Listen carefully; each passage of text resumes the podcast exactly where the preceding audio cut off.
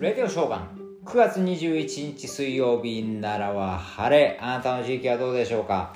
ただね夜そして朝、えー、非常に寒くなりましたね急に台風が行ってからね空気がガラリと変わってですね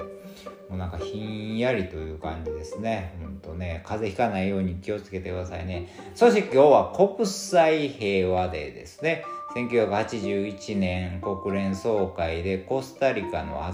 発案で、えー、制定されたんですけどね。世界の停戦と非暴力の日として実施がされたんですけども、えー、ニューヨークにあるですね国連本部のビルにある、えー、平和の鐘が、えー、この日は鳴らされるこれああへそうなんや。知らんかったなと思ったんですけどね。鐘がな平和の鐘が国連本部にあんねんなと思ってね。うん。そしてねまああのー、今現状やっぱり平和とは言い切れないですね。やっぱウクライナで戦争が行われてますからね。本当早くまあ日本から今岸田さんもこれにいてますよね。世界中からまあリーダーが集まって平和をなんとか成し遂げてほしいなと思います。そして早く停戦早く戦争を終わらせてほしいと思いますけどね。一つこれがきょ、えー、興味深い、えー、メッセージが日本経済新聞に一つ載ってました、えー、あの ZOZO の創業者でですね今はね MZDAO を立ち上げた。これ面白いことをされてるんです。前澤さん宇宙に行かれた前澤さんがですね、え投資先は世界平和というメッセージですね、まあ、 love peace ということなんですけどもこのロボットに対して投資したんですね。これ、えー、 love かけるロボットでラボットっていうのかな？ロボットロボットでいうのかな？ラボットなのか。ちょっとちょっと読み方がわからないんですけどね、えー、その中のメッセージに書いてました、えー利便性や、まあ、利便や、えー、効率のための技術だけでなく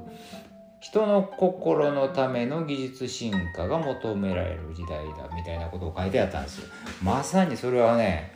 そう思います。まあとにかく今までとにかくちょっとでも人間人間の、えー、便利になるようにえー、ちょっと、まあ、極端に言楽ができるようにいうことでいろんなものが最先端技術にね開発されてきたんですけどもうなんかこう味気ないというか殺伐した、えー、感じになっても、えー、嫌やなということは感じてたんですけど、えー、それよりもやっぱ人の心をね、えー、癒してくれるようなロボットであったり、えー、て言うんでしょう。うん。私もそういう、えー、書いてる、えー、物語の中でもですねアンドロイドとか AI とかそういうのでいっぱい出て、えー、が出てくる時代のことを書いたんですけどまあまあ、えー、対立するんですけどね。でもやっぱりその共生共存できる時代になればいいなと理想を言うとね思いますのでそういうふうなですね孤独な人を